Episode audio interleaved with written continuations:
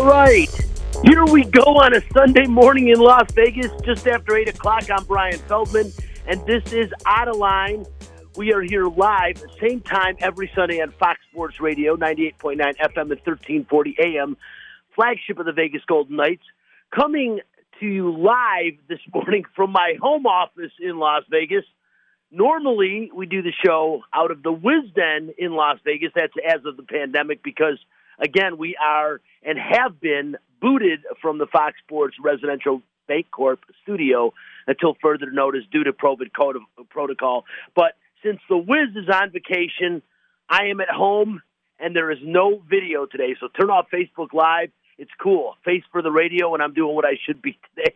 Producing today's show and social distancing back in the Fox Sports Residential Bancorp studio is Chris Magnum Chapman.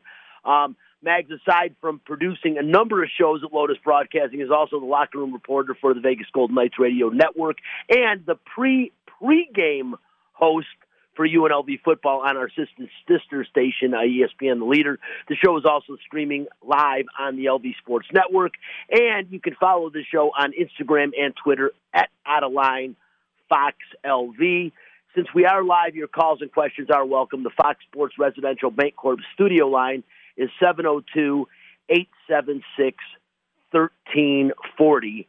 And it is now time for What's on Tap. What's on Tap is brought to you by title sponsor Residential Bancorp. Whether purchasing a new home or refinancing the home you currently own, Residential Bancorp is the company to turn to for all your home financing needs. Residential Bancorp, funding America one neighborhood at a time, now offering $2,500 free to everyone and anyone who qualifies for a home purchase loan in the state of Nevada. Call 702 964 5720 for more information on that. On tap, the Vegas Golden Knights have lost three straight games and three of their first four, as a matter of fact, three in a row now. Are they in trouble? We will be joined shortly by the man who covers the Vegas Golden Knights for the Las Vegas Review Journal, David Schoen, to fill us in and break it down. UNLV once again was in a game but once again found a way to lose and are still searching for win number one under current head coach Marcus Arroyo. The 2021 World Series matchup is now set. Compliments of Eddie Arroyo and the Atlanta Braves. And the Raiders might be missing their best player for today's game against the Eagles. We'll tell you about that. We'll also talk key NFL 7 matchups and I should say week seven NFL matchups, and of course college football.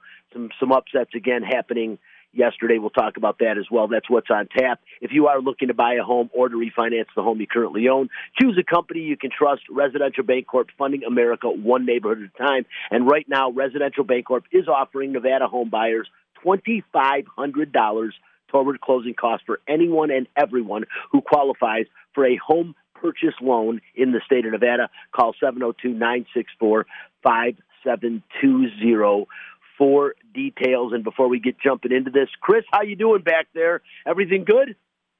Yeah, yeah, of course. It's a big day here for me. It's uh, Liverpool taking on Manchester United, so it's a uh, pretty big Sunday morning for me. Oh, and by the way, the Jets are playing the Patriots, but uh, well, that's all. That's a that's a story we'll talk about a little that, That's bit. a minor right. detail. And it's funny you mentioned Manchester United. I know Liverpool mentioned it's huge to your heart, but a big day for Las Vegas fans as the Raiders play the Eagles, coming off of a big win last week on the road in Denver under an interim head coach, and of course the Vegas Golden Knights. Man, they've got to try to right the ship, and they're playing a pretty formidable New York Islanders team tonight. I thought that would be big for you as well. The Islanders, New York. I think you're more of an Islanders fan than a Rangers fan, right? Yeah, I'm not a. I was never a big Rangers fan growing up. I actually was a Devils fan, and I still still like to see the Devils do good. But uh, I think when you're when you're a Devils fan or you're an Islanders fan, you kind of unite and you root against the Rangers. And the funny thing is between the Devils and the and the Islanders, they have seven Stanley Cups.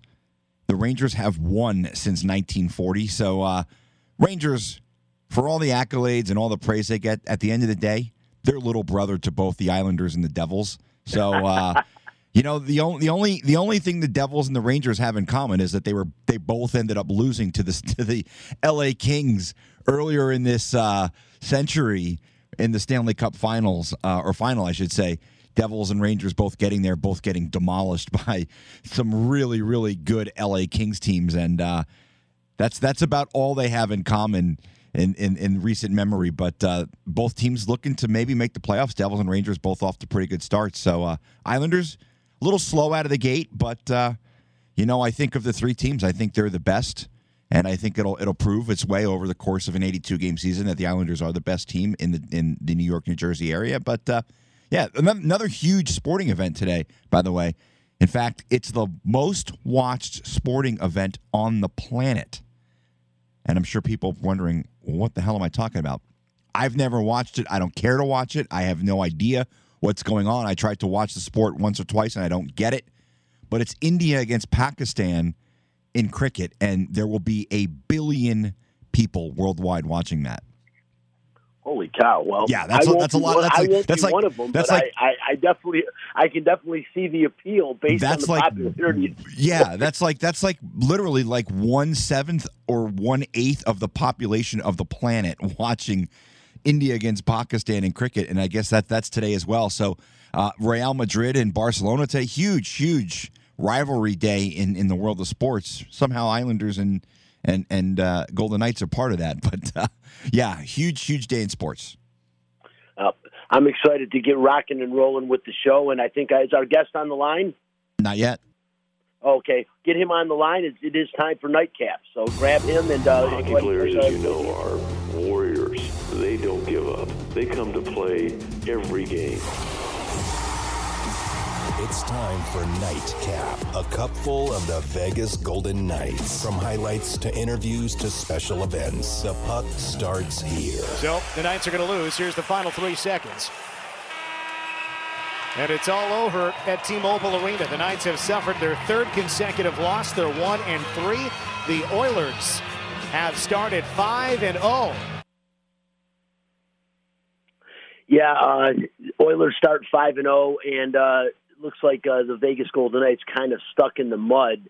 The amazing thing is, is every game they have started out by scoring the first goal. Matter of fact, three in the first game against the Kraken, the one and only game they won against the expansion Seattle Kraken.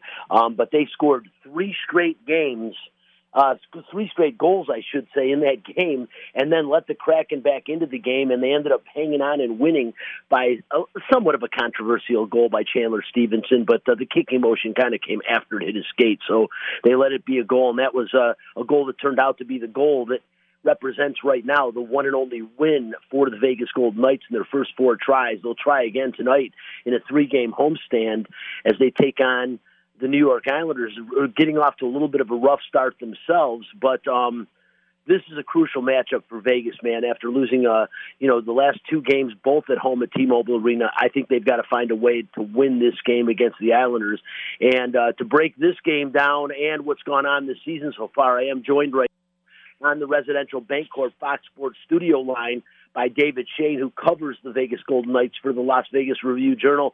David, appreciate you joining the show again today and a little bit discouraging, actually talking kind of negatively about the Vegas Golden Knights. I don't remember the last time I've done that.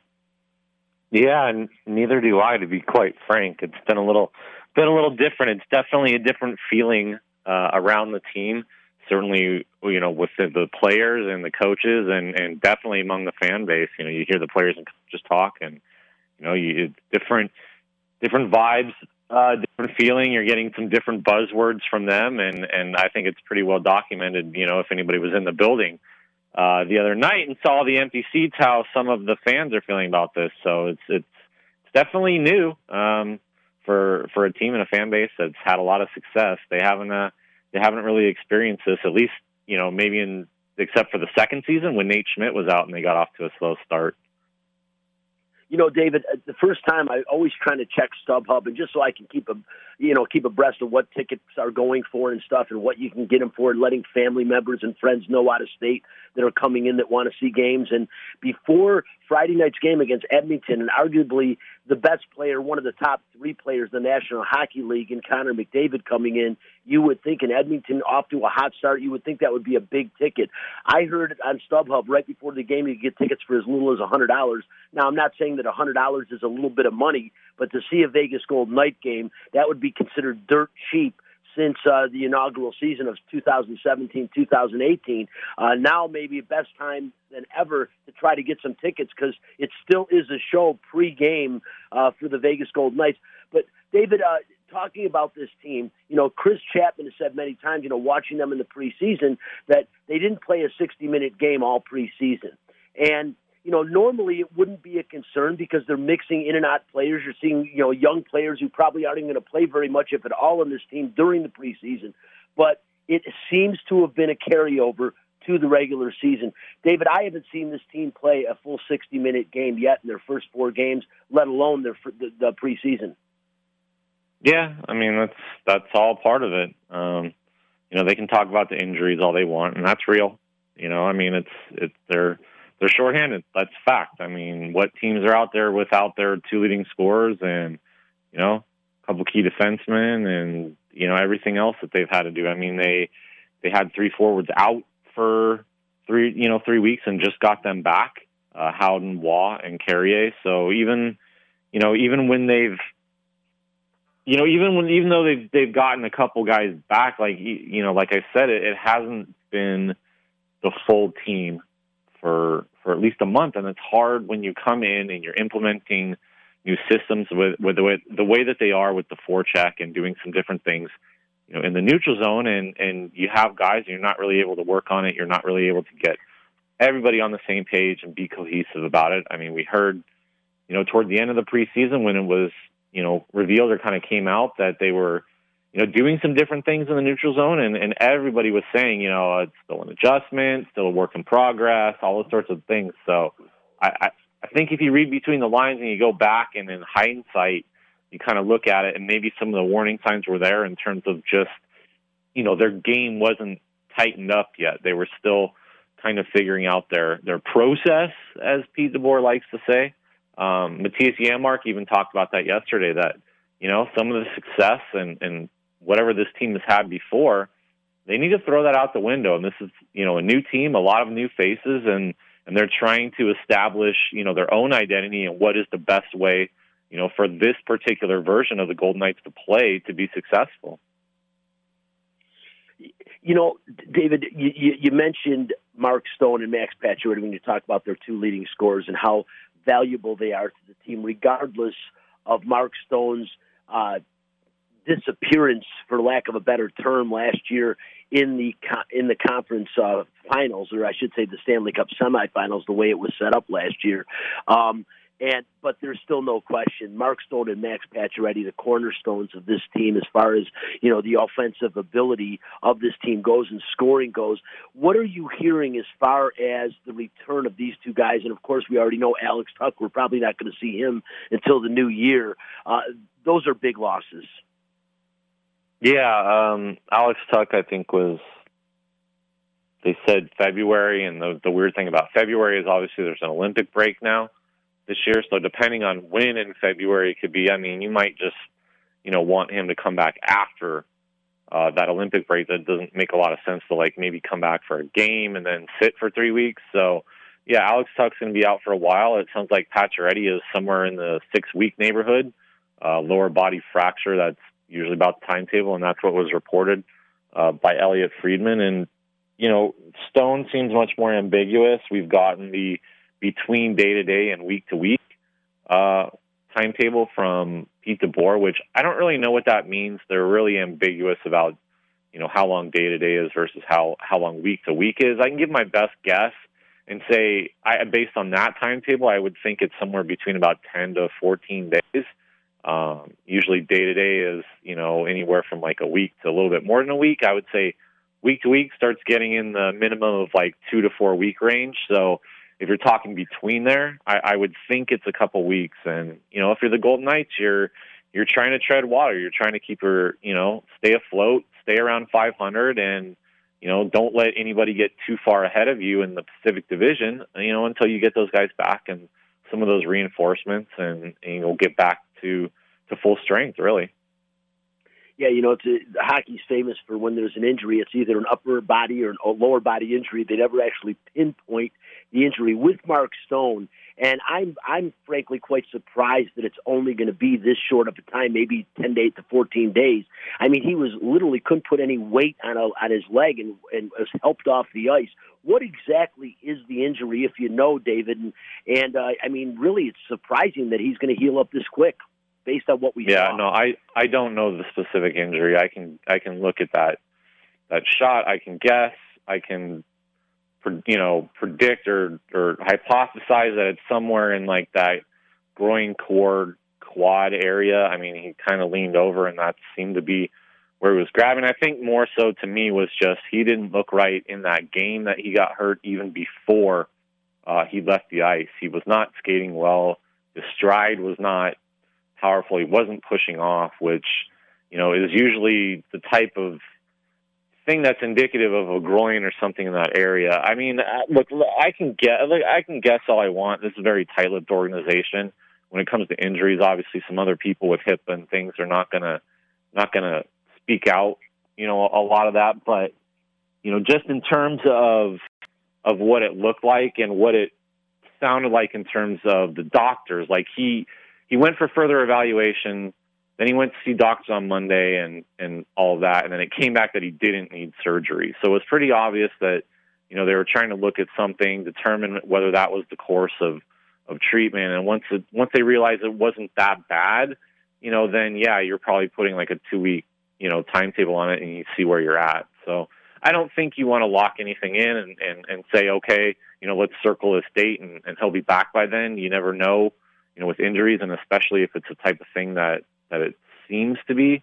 Uh, again, I'm just guessing, you know, but it's probably good news. I mean, if if ever a day to day, week to week, you know, type diagnosis was good news, you know, the one for Mark Stone probably is because it means he doesn't need surgery, and it means it's probably not as severe as it, it originally in, uh, looked, at least.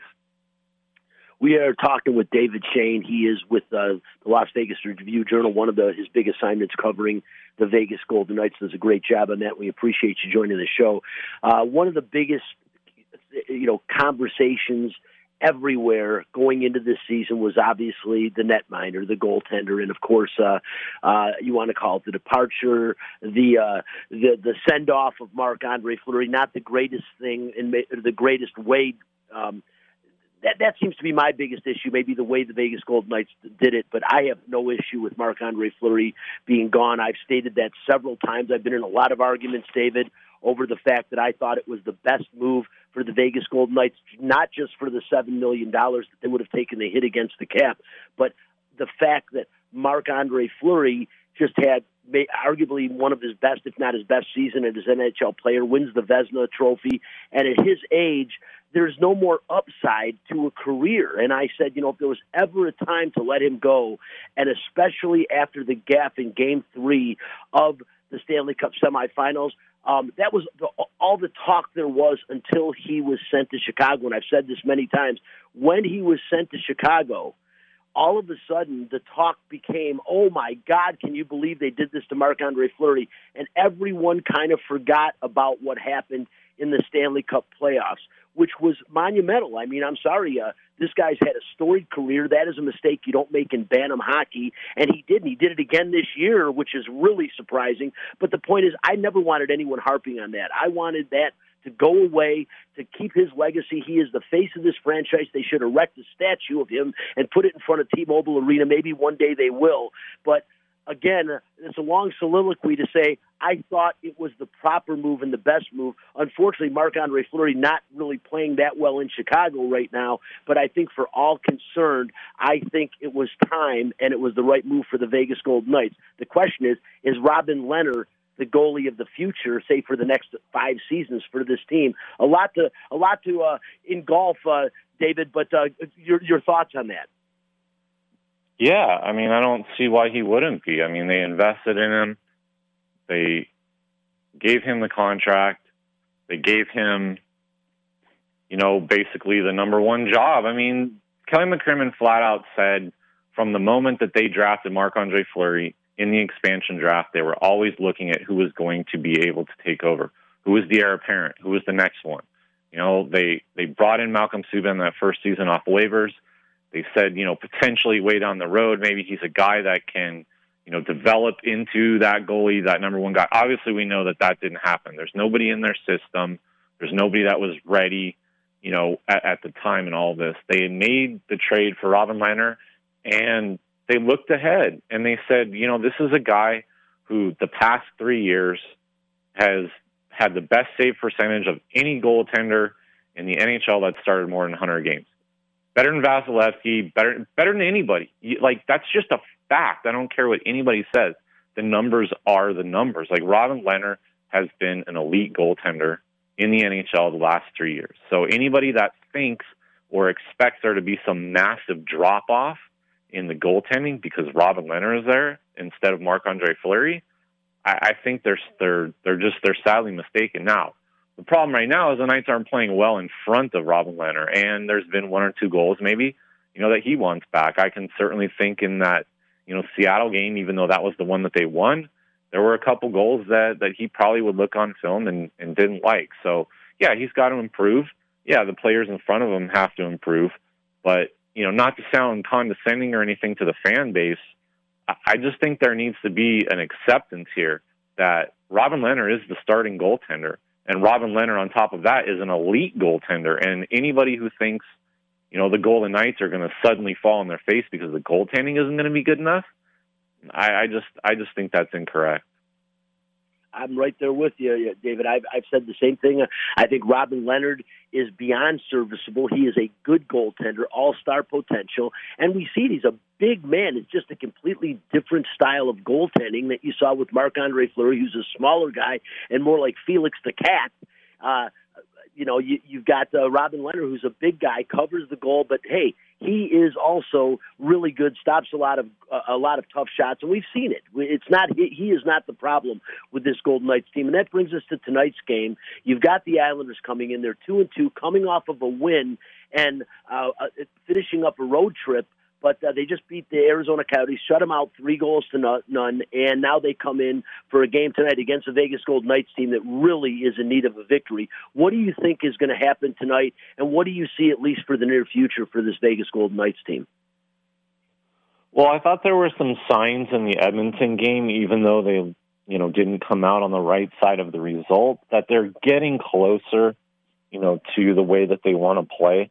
I think you know, it's hard because what they have to do right now is sort of swallow their pride and be a little bit humble and say, okay, you know, we can't necessarily get into back and forth offensive hockey with a lot of these teams. We have to play a little tighter defensively, you know, lock things down, be hard to play against. You know, all, all the all the cliches that you hear about, you know, more defensive minded teams.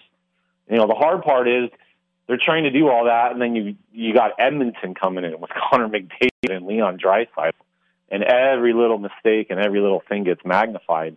And there were just you know a couple little you know key turnovers, obviously the Nick Hague one for the fourth goal, you know that that jumps out. But there were some signs I think that they were getting closer, you know, to the way that they want to play. It. I thought they actually did a a really good job on Connor McDavid in that game for the most part, and I'll credit you know Shea Theodore for that matchup and his skating ability and you know his skill and, and talent on the back end to keep up with McDavid and you know limit time and space and all of this you know the cliches that they they like to say. But I think going against the Islanders, which is obviously going to you know be a little more close to the vest, you know they're not going to take as many chances other than you know maybe Mathew Barzal. They're not going to have like the elite offensive you know players that the Oilers will have. So I think from that standpoint, maybe it'll help the Knights you know, just just kind of figure things out, get to their game. I would expect it to be, you know, one of those tighter checking, uh, you know, maybe lower scoring type games. And I don't know this 100%. Obviously, we haven't been out to morning skate and had a chance to talk to Pete DeBoer or anything yet. But if Robin Lehner gets to start again today, that's going to be, you know, an emotional start for him. He he faced, he likes to call them Long Island. Uh, he faced the Islanders or Long Island when he was with Chicago uh, a couple seasons ago before the trade. But that's the only time since he had his one season out there, and he, you know he's been pretty open, and I think everybody's aware of how he feels, you know, about that fan base and and his one year there and how it you know, helped turn him around and, and really resurrect his career. So I'm sure it'll be an emotional game, uh, you know, for him if he's in goal to uh, look across and, and see that uniform again. I agree. I'm I'm excited to see it. And the one thing for me, David, is why this game is so important. Also, is after this game, six of their next seven are on the road, and I don't think you want to depart T-Mobile with another loss and end up one and four heading into a two game road trip, which ultimately again is six of seven on the road. A tough road to haul, no pun intended. But uh, the Golden Knights, I think tonight is a crucial game, and I think again Robin Lehner does want to show up well against the New York Islanders. He is David Schoen. Again, you can catch him in the Review Journal every day. Uh, great writer, appreciate you, and again he covers the Vegas Golden Knights among many other things. David, thanks for joining the show. We'll definitely have you on again. Yeah, appreciate you having me on. Enjoy the game tonight. Looking forward to it. Again, that's David Schoen of the Las Vegas Review Journal. And Chris, moving on, uh, it is time to talk about UNLV. I don't know how how much you want to get into the conversation with me because I know being the pre pre-game host, uh, you have to be positive, and I try to stay positive as well. Chris, the team has been competitive in a lot of games this year, but they're now 0 7, 0 13 under Marcus uh, under Marcus Arroyo, and uh, this is getting pretty scary. It's another game they could have won and maybe should have won. Um, they should have been up 17 to three at halftime. Instead, a late fumble by Charles Williams deep in UNLV territory led to San Jose State's touchdown, and it was a 17 to 10 halftime lead for UNLV. I really think that was a big game changer, and UNLV could ill afford that, as we know. Ultimately, they lost, but um, you know, I was shocked, Chris. I'll, I, I want to hear your opinion, but at the end of the first half, you either throw the ball way downfield or kneel on the football with a little over a minute to go on the ball. Don't start running the ball and trying to do some edge running and see how many yards you can pick up. That might be the standard practice, but you have a 14 point lead against an opponent going into halftime when you haven't won a game in 12 games at this point in time. Why the hell are you taking any kind of chances of turning that ball over anywhere close to on your side of the field and not taking a 14 point lead into halftime? Just my opinion. And again, I'm being a armchair coach, but Chris, there's been a lot of times I think armchair coaches may be accurate when it comes to UNLV this year. Well, well, let's let's look at this objectively. Yes, it, it's it's easy in hindsight to say that Marcus Arroyo should have either had Kate, uh, Cameron Friel throwing the ball downfield or taking a knee. The reality is Charles Williams is one of the best running backs in the Mountain West. The reality is Charles Williams very rarely fumbles the ball. I don't think Marcus Arroyo was looking at it as a that there was even a chance that Charles Williams would have fumbled the ball. I, I look in hindsight, it's easy to say he should have done this, he should have done that. In reality, you're you have one of the most reliable players in program history with the ball in his hands. You don't expect him to fumble. Now, I, I will say that in, in my opinion, maybe maybe he should have played it a little more conservatively. Maybe he should have taken the knee. But or if you were going to, like you said, if you're going to be aggressive, then throw the ball downfield. If Cameron Friel throws an interception at the 20 yard line, San Jose State's taking a knee and, and you go into the half up 17-3. I think there's there's the the issue that people are kind of overlooking here is what transpired in the second half. UNLV only scored three points in the second half of that game against San Jose State, which tells me that San Jose State's defense made the big adjustments, and Marcus Arroyo did not make the adjustments on the offensive side of the ball for UNLV to continue moving the ball downfield. There were some bad breaks in that game, but I think they even themselves out, right? San Jose State fumbles the opening kickoff. UNLV recovers, they go in, score a touchdown. Well, in the second half, UNLV punts the ball. San Jose State's punter muffs the ball, and a rebel defender is there, and the ball goes under his legs at the 11 yard line, and San Jose State's returner is able to pull the ball out from under his legs and recover. If UNLV recovers that ball, they're probably going in for a touchdown, and it's game over at that point. But the second half was was where really I think what was was a little frustrating for fans because, like I said, you you you only score three points, and that came on the opening drive, and then you have the ball for seven and a half minutes essentially in the fourth quarter, needing a drive to, to tie the game and score a touchdown. Cameron Friel, look, they I think they ran 19 plays on that drive. They had a bunch of third and long conversions. They only get down to about what the 12 15 yard line and they're unable to punch the ball in. They ran out of time despite having the ball for seven and a half minutes. That's what what what people should be upset about. That's what people should be angry about. Look, don't be angry about the Charles Williams fumble. It happens. I feel confident giving Chuck the ball. I feel confident that he's not going to turn it over. I don't think that's a big issue. Yeah, it, it turned out to be a big monument monu, uh, momentum changer in the game, but I think in I, I think if I was in Marcus Arroyo's position, I would have felt 100% confident doing the exact same thing he had at the end of the half. Like I said, the, the second half, you've got to be better. Cameron Friel has grown a lot. He shows a lot of poise, and and the reality is Cameron Friel is getting hammered. He's getting sacked almost more. Well, there's no almost more than any quarterback in the conference. And that last hit that ended the game. First of all, I have no idea how that's not a targeting call because the linebacker or safety, I'm not sure who it was who came in on the blitz, clearly led with the crown of his helmet. The ref is standing right there. My my my feeling on on this is pretty simple. It was too close to not call.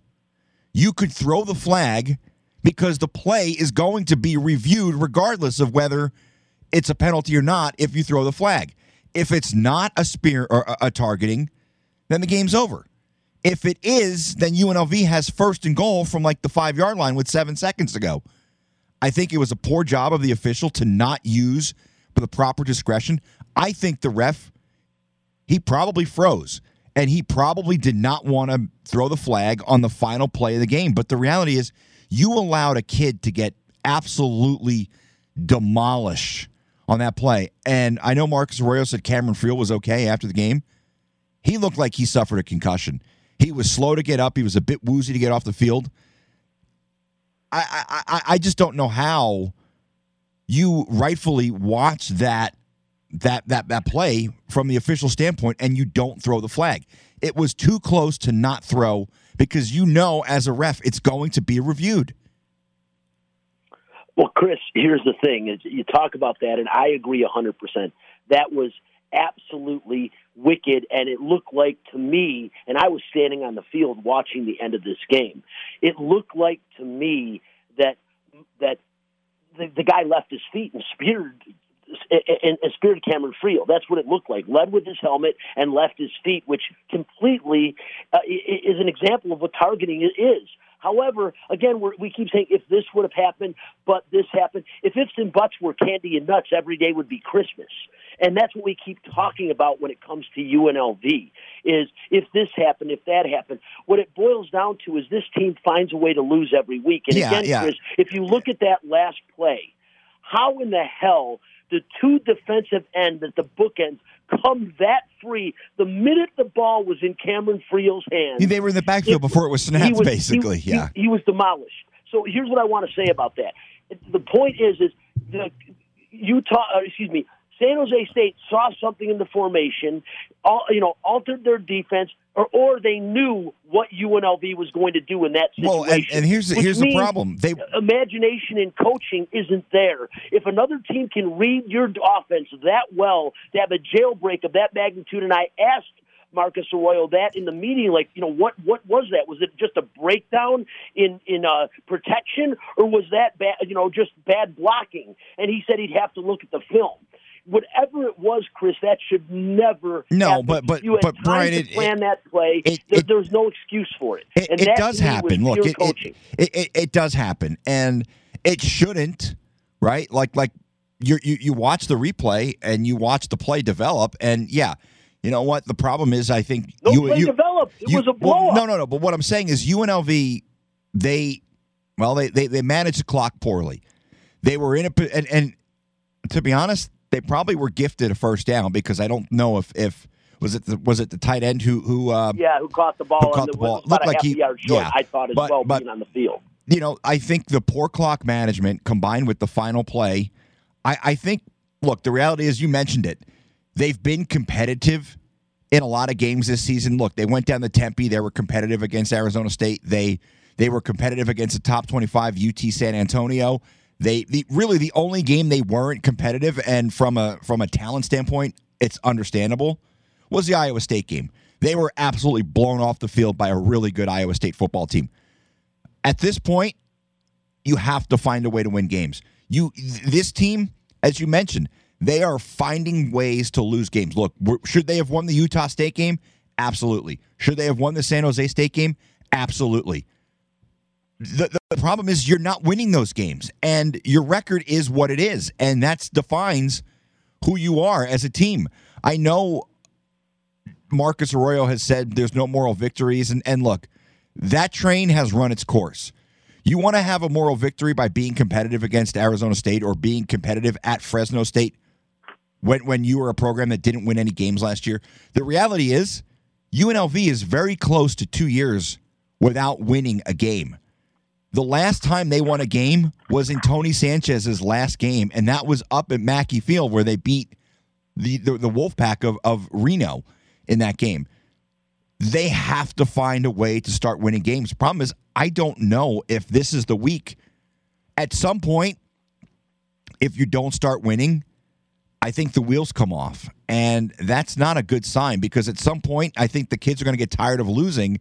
And one of two things happens either you start winning games or you stop competing in games. And if the latter happens, that's really bad news for, for this program.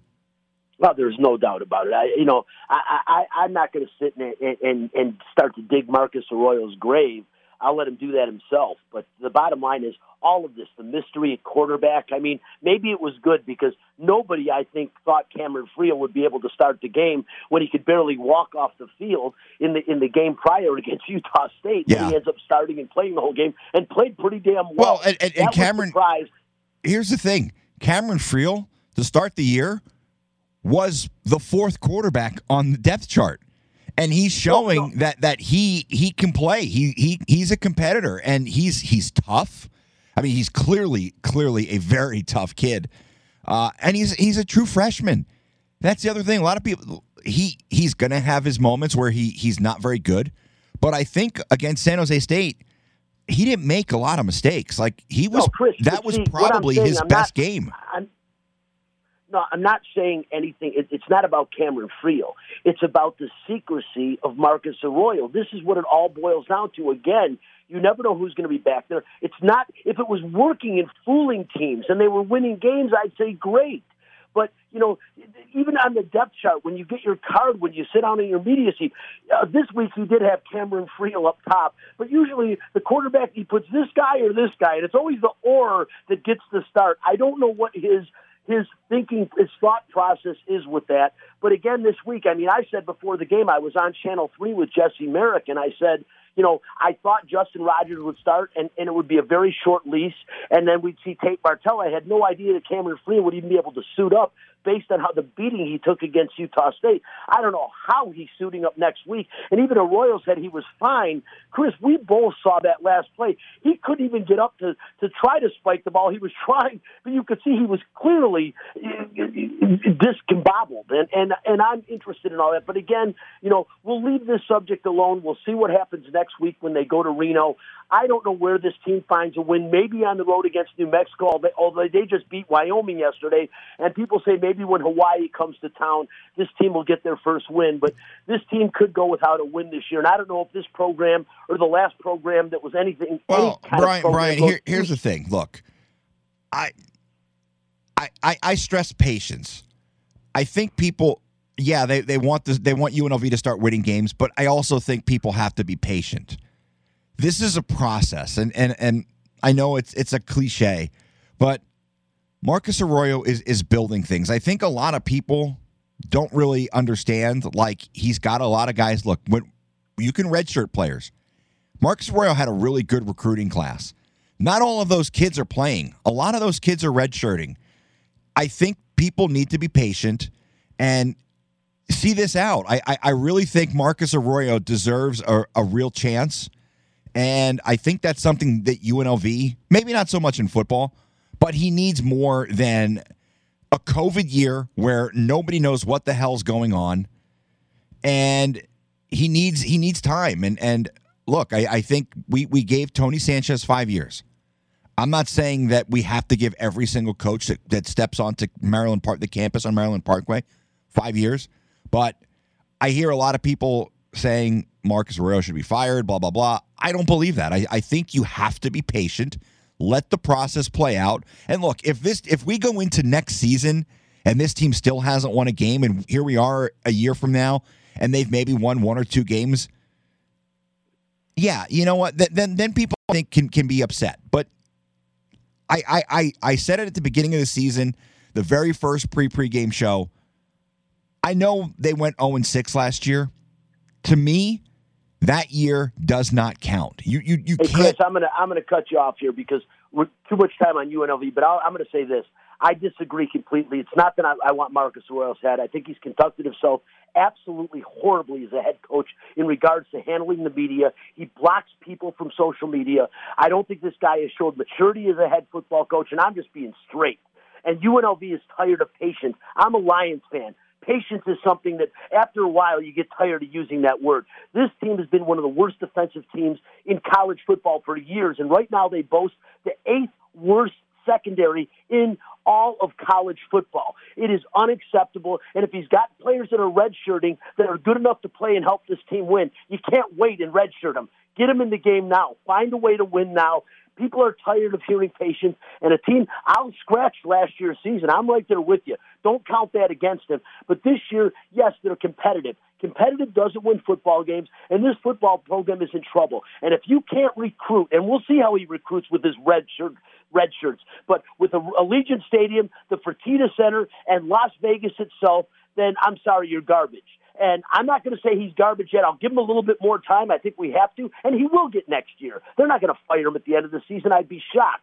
But again, patience is a word that has run out in UNLV. They've lost their they have they have completely lost this great uh, basketball um, you know mecca that they had here back in the early 90s. Now everyone's excited about Kevin Kruger, as am I. I think that's a breath of fresh air. We may see an improvement in basketball. Some decent recruits coming in. He was able to hang on to Bryce Hamilton, which surprised the hell out of me.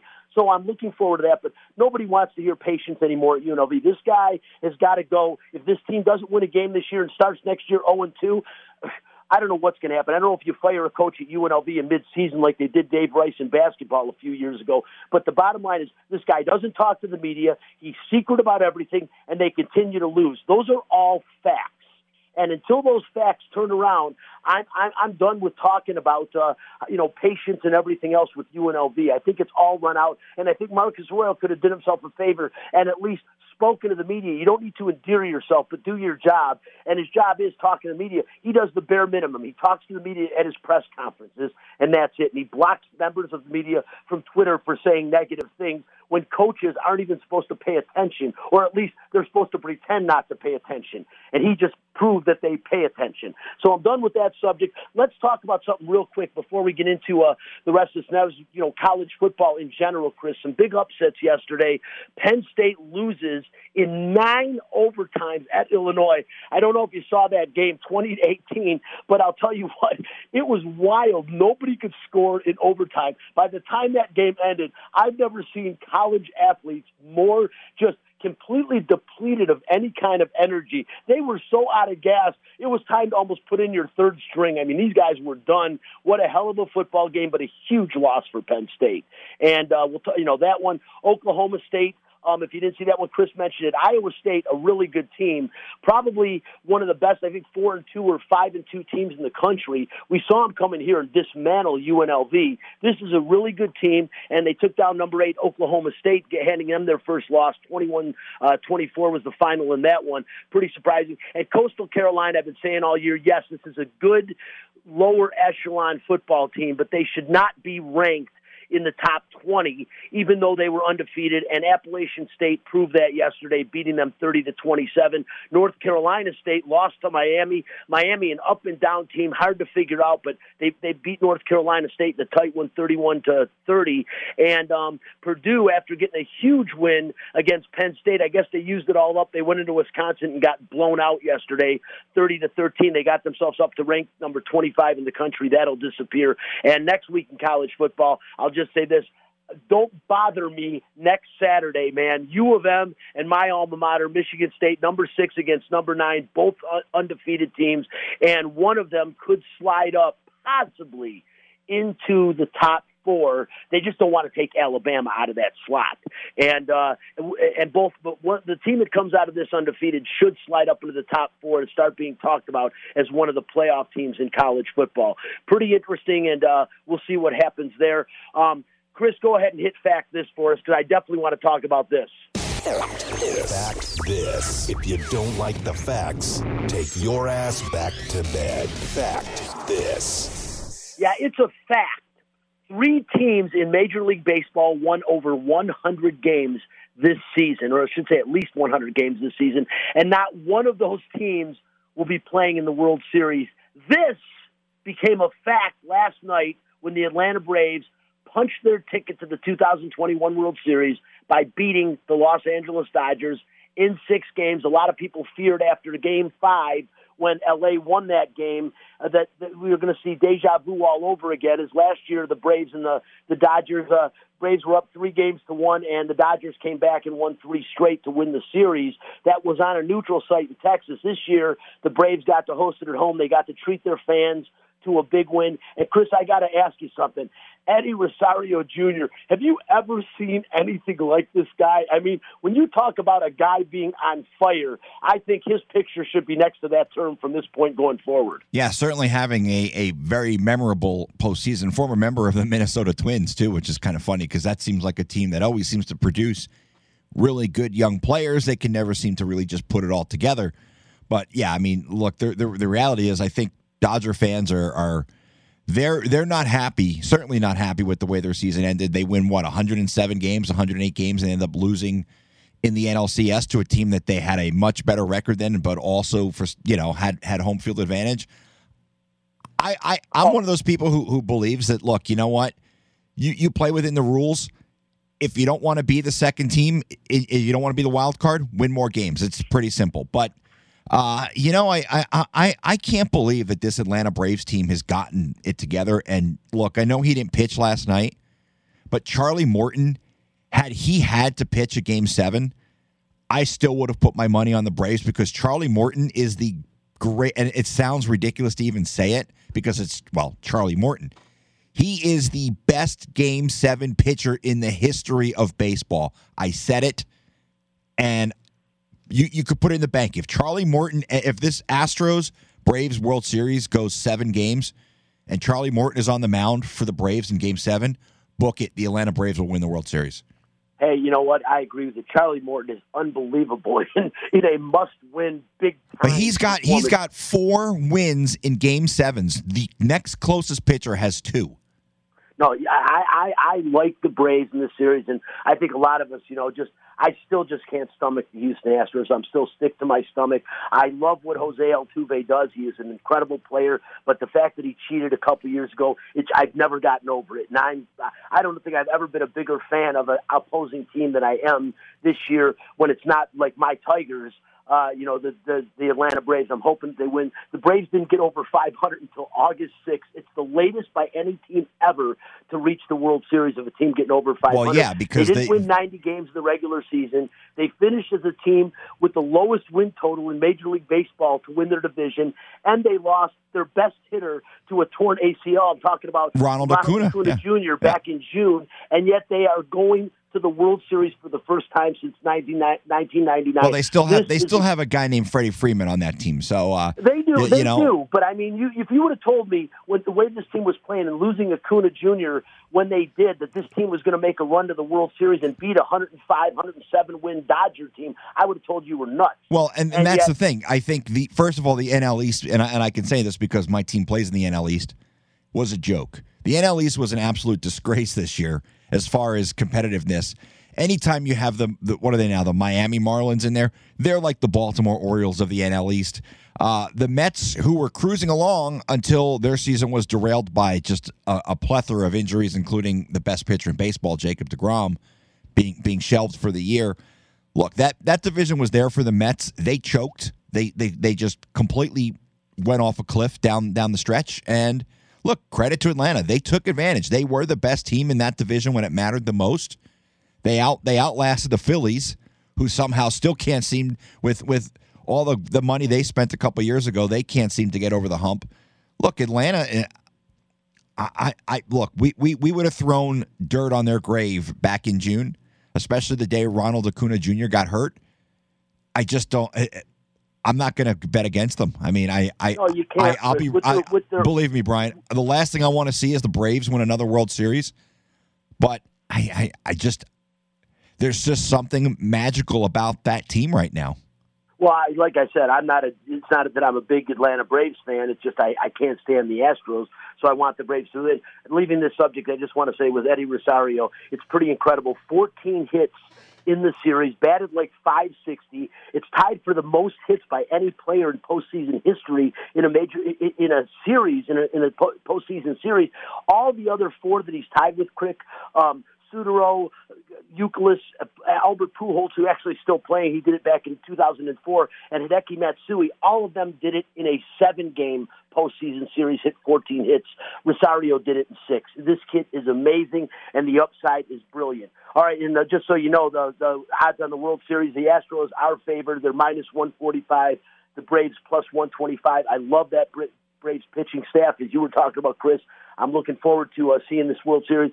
Should be a good one. And boy, I've never pulled for a team other than my Tigers harder in the World Series than I will be for the Braves this year. Real quickly, got to get to the Oakland. Uh, Oakland, I can't believe I just said that, but the Las Vegas Raiders, four and two, huge win last week. And to me, I say it was a huge win because they they scored 34 points, 8.2 yards per play, almost doubling what they were doing before the game four turnovers they created and five quarterback sacks. They played as good of a game as they have all year under uh, Bisaccia.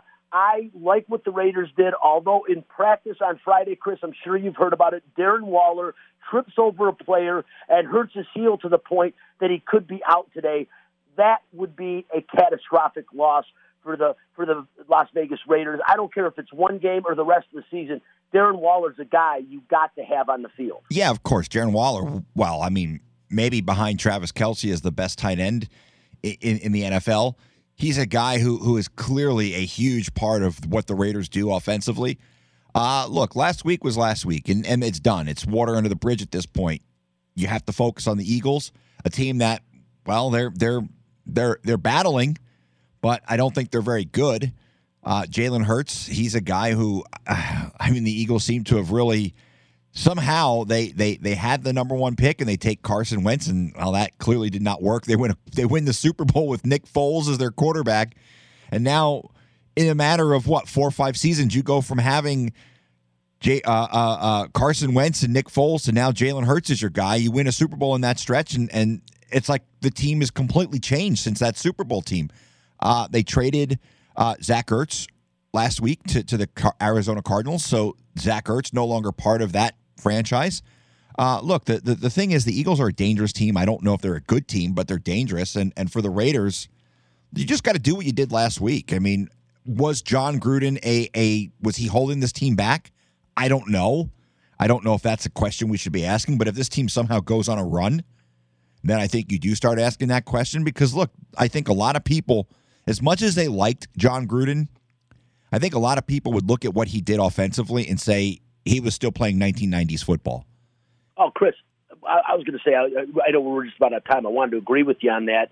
Um, but the one thing I will say with Gruden, it does appear that he was holding them back. When you listen to players, they said last weekend on the sidelines they were more relaxed, and they don't like necessarily hearing the word relaxed, but when you if you play like that and put up 34 points, I guess relaxed is good than they had ever been under Gruden. He was constantly yelling at the players, yelling at his assistant coaches. From what we heard, I wasn't fully aware of that, but a number of players have spoken out about how they they seem to be happy that he's gone. Maybe that's because of the remarks they heard that he said, and they're accentuating on you know maybe neg- the negativity, but it does seem like Gruden maybe was eh, one of the most overrated coaches. Well, yeah, and, and when I say that, I've said that for that, years. Because of a hundred million dollar salary, that is way overrated, and giving him all the control they gave him, and this team has been stuck in the mud maybe they won't be in the future. I know we're out of time, Chris. I just want to say a couple of other great matchups today. Kansas City's getting ready to take on Tennessee. It's a should be a hell of a game, especially with Tennessee coming off their big win against Buffalo. The Bengals and the Ravens should be a great game in the in in, in the AFC uh, North. And uh, the Bears at Tampa Bay is going to be interesting uh, with their defense. And Khalil Mack, one of the top sackers, playing great again this year, although he's a little bit banged up. And of course, the Lions go to the Rams. And Jared Goff, who was dished off. And matter of fact, the Rams didn't like him so much for Matthew Stafford. They